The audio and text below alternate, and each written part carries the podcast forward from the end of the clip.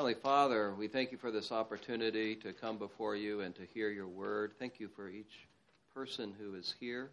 As we read in the in the Psalms, um, each of our days have been uh, have been formed before we were even born. It's no accident that we're here. Give us ears to hear what you want to say. In Christ's name, amen. amen. You can be seated. I'd like to turn your attention to our gospel reading from Matthew chapter four. We just read, and, and focus especially on that last part, those last three verses, which tell us about something about Jesus' healing ministry. He's beginning his ministry, he's gathering his disciples, and an important part of Jesus' ministry was healing. Matthew tells us that Jesus healed all the sick who came to him. What are we to make of the healing ministry of Jesus? And how is this relevant to us today? How is it relevant to the church today, the healing ministry of Jesus? Well, of course, there are some people who read these stories with great skepticism and unbelief. And they'll read stories like this, and, and they'll say, well, the early church made these stories up or exaggerated these stories to make Jesus look like some sort of superhero with special powers. Um, sometimes such folks will say Jesus maybe had a psychological influence over hurting people, and that's what that's the reason why he gained such a following. But it's very clear here that Matthew is saying Jesus healed people physically. But there is that skeptical view. Some uh, Christians today uh, certainly believe that Jesus healed people just as the Bible says, and that this was an important part of revealing his identity, that his healing miracles and the miracles of the apostles that followed helped to get Christianity off the ground, so to speak. But then after the apostolic period, after the apostles died, and after the New Testament was written, these miracles have ceased. And uh, that view is called cessationism. There are some Christians that hold cessationism. Then there are some Christians that hold an extreme position when it comes to healing, a position in favor of divine healing. But their view is that we can expect the same kind of miracles and the same quantity of miracles that Jesus performed. It's practically guaranteed if only we had enough faith. We can demand these miracles, we can declare these miracles, and the key to seeing it happen is our faith. I read a story about a, a, a girl, a woman, who was reflecting on her childhood growing up in such a, uh, such a church. And uh, she said there was an instance when one of her friends got very sick, and the church met together to pray for this friend of hers. And again, she's coming from the context of a church that says, if we have enough faith, we can make this happen. Well, her friend died. And this girl, who was eight years old at the time, said she carried with her the guilt and shame that she was the reason her friend died, because she didn't have enough faith. So, pastorally, that's a very dangerous position. But you have these different views, and I'm sure there are others. This is kind of all oversimplified this morning. But you have the skeptical view, you have cessationism, and then you have this extreme sort of position that if only we have enough faith, we'll do exactly what Jesus did, and we'll see it happening all the time. How do we understand it? And how do we apply it today? How do we understand Jesus' healing ministry? Well, I think a key idea is found in verse twenty-three, explains the reason why Jesus performed these healing miracles. It says in verse twenty-three that he went throughout all Galilee, teaching in their synagogues and proclaiming, and here's the key phrase, this is the important part here that I want us to look at, the gospel of the kingdom. The gospel of the kingdom. and healing every disease and every affliction among the people. Jesus' healing miracles was a way to announce that the kingdom of God was breaking into the world through him. He ministered in word, proclaiming it, preaching and teaching it, and then demonstrating it by these miracles, that in him the kingdom of God has come. Jesus is saying, the kingdom is here in me. And the text tells us that as a result of Jesus' healing power, his fame spread throughout all Syria, verse twenty-four. And then verse twenty-five, great crowds followed him from Galilee, the Decapolis, Jerusalem, Judea, from beyond the Jordan. His fame grew because of these miracles. Now, I spend a lot of time as a pastor in places where people are hurting, in hospitals, nursing homes, rehab centers. And I can imagine if somebody with this sort of healing power went into big barns down in Saint Louis or Saint Luke's Hospital, Missouri Baptist, or right across here at Del Mar Gardens. Or if somebody came to the psych wards and the counseling centers in Saint Louis, and everybody who came to them would testify that they've been healed, their fame would grow like wildfire. That's what happened in Jesus' day. He became so famous, the crowds pressed in. There are times in the gospel that talk about him. He just had to get away and withdraw from the crowds because they were seeking healing from Jesus. He was not performing these miracles, however, to draw a crowd. He was making this statement. The kingdom of God has come, is breaking in to the world through me.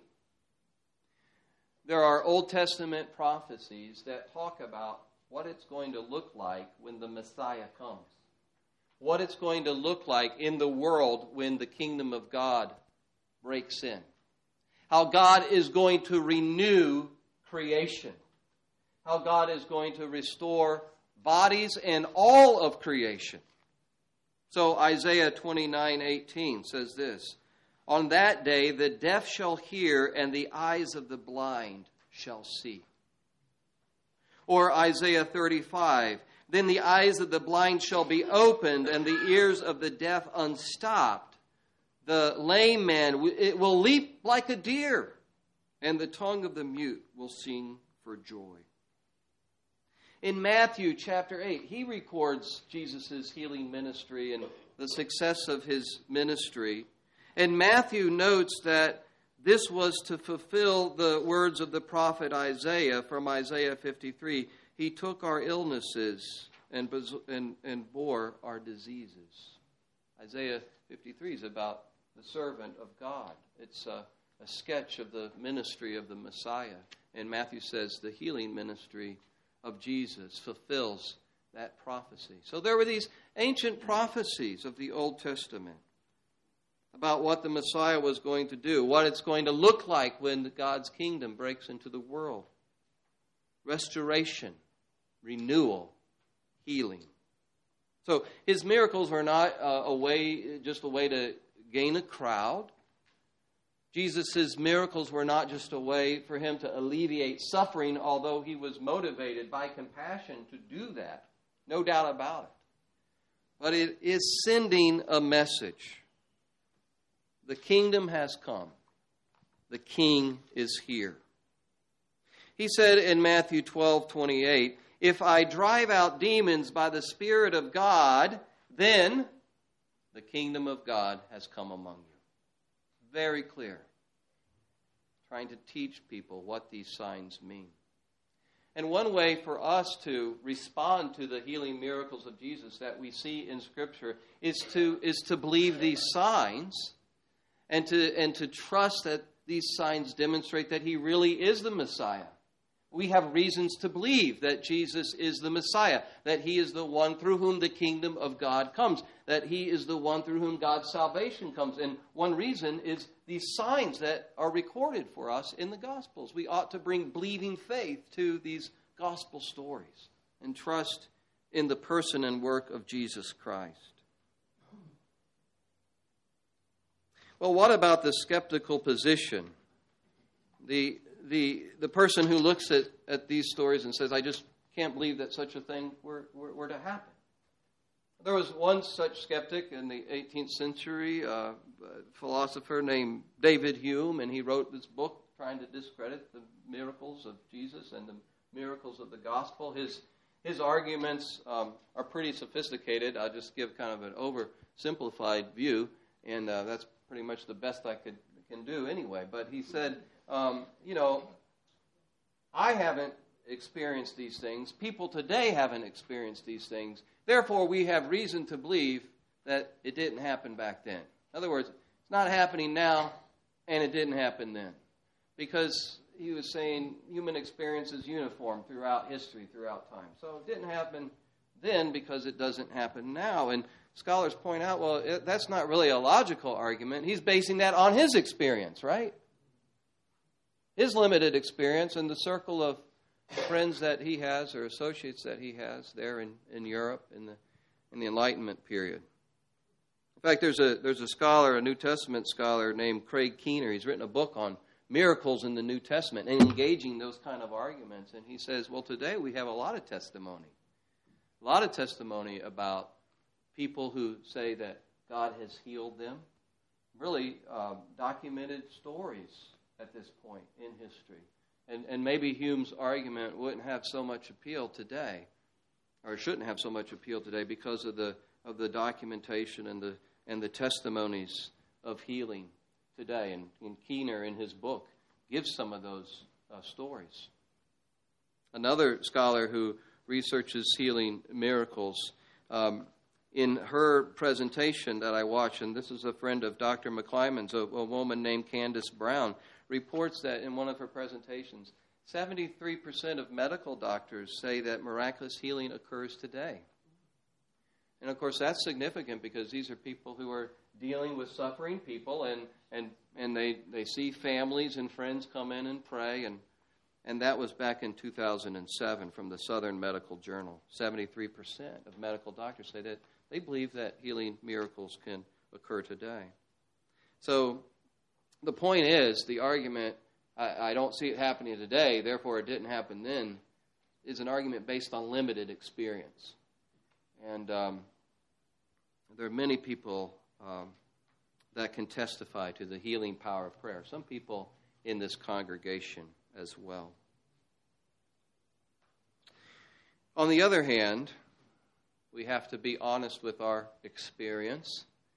That so often when we pray for physical healing, we don't get the answer that we desire, the answer that we pray for.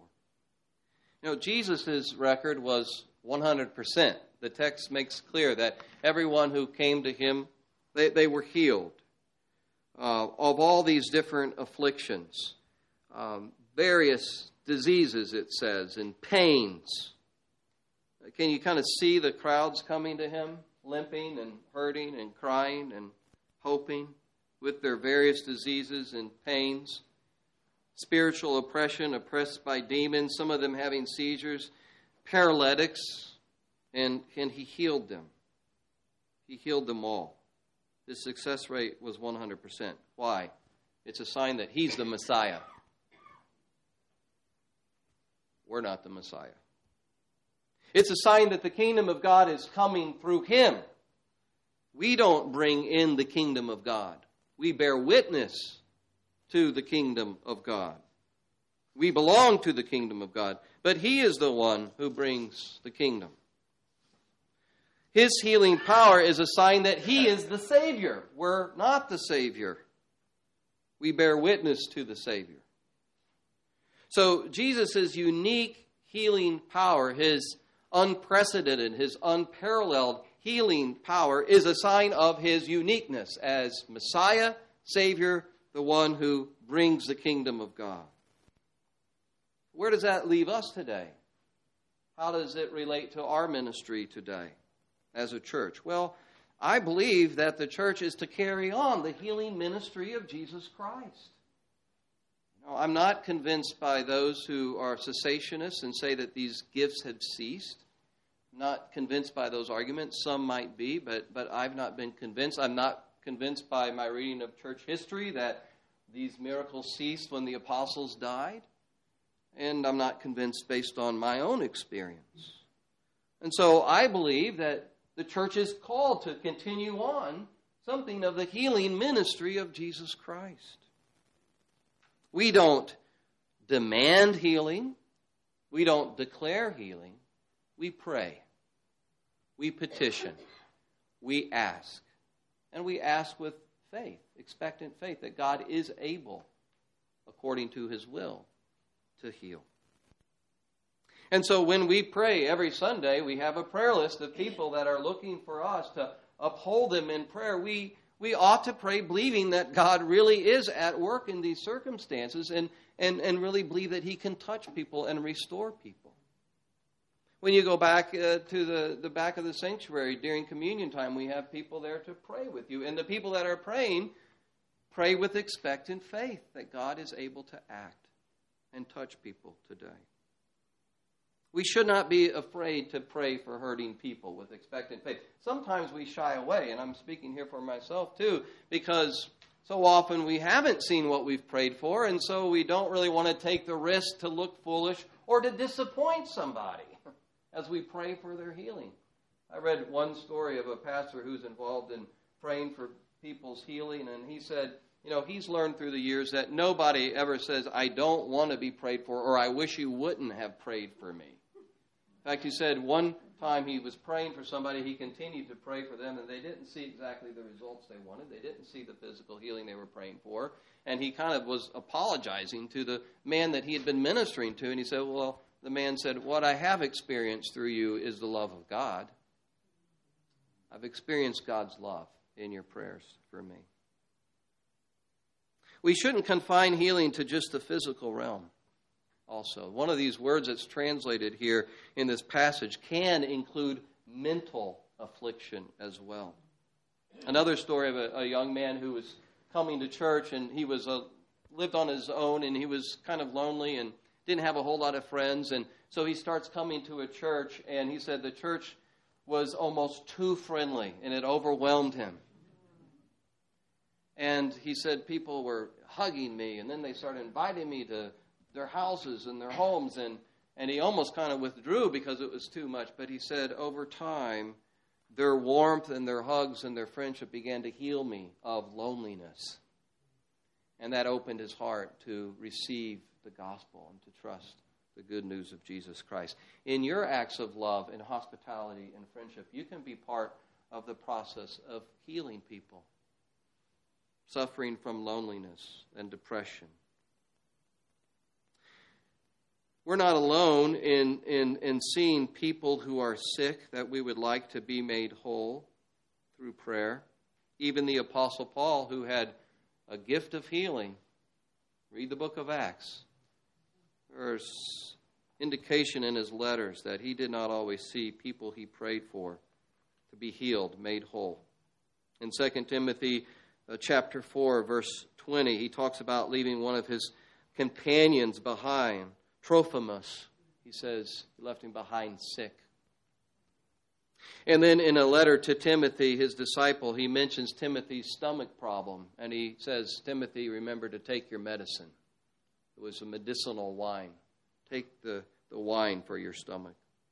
Paul even talks about a thorn in his flesh in Second Corinthians. Remember, three times he asks the Lord to remove the flesh, which here's a right balance, I think, in Paul's talking about the thorn of the flesh. He's aggressively trusting and believing that God can remove the thorn from the flesh. Three times he asks, he prays, but then he realizes that God is going to give him the grace to persevere, even though the thorn has not been removed.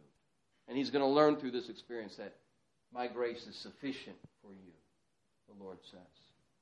I think that's a good model for us. So the healing that we pray for, the physical healing in this life, it's not guaranteed. But we can trust God's goodness. We can trust that God is able to heal if it's his will. What is guaranteed by the word of Christ is the forgiveness of our sins when we repent. the gift of the Holy Spirit, and the hope of resurrection, the promise of resurrection, where we experience our ultimate healing. Everybody that Jesus healed eventually died. Lazarus had to do it over again. The ultimate healing comes at the resurrection. In Christ, the kingdom of God has come, but not fully. We're living in this in-between time. And we look forward to the day where he will come again. And the dead in Christ will be raised to resurrected life. There was a man on his deathbed, and his pastor was with him. This man was in the final stages of life. His pastor was sitting next to him, praying and holding vigil and keeping his company, keeping him company. The man woke up, and he looked over where the pastor was and said, "Pastor, is that you?" And the pastor said, "Yes, I'm here. I've been here." He said, "Oh, I'm so disappointed. I was hoping to see Jesus when I opened my eyes."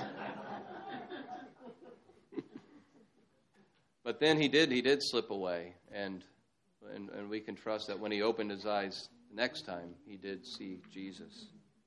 Jesus, the ultimate healer. Jesus who gives us the ultimate healing. Amen.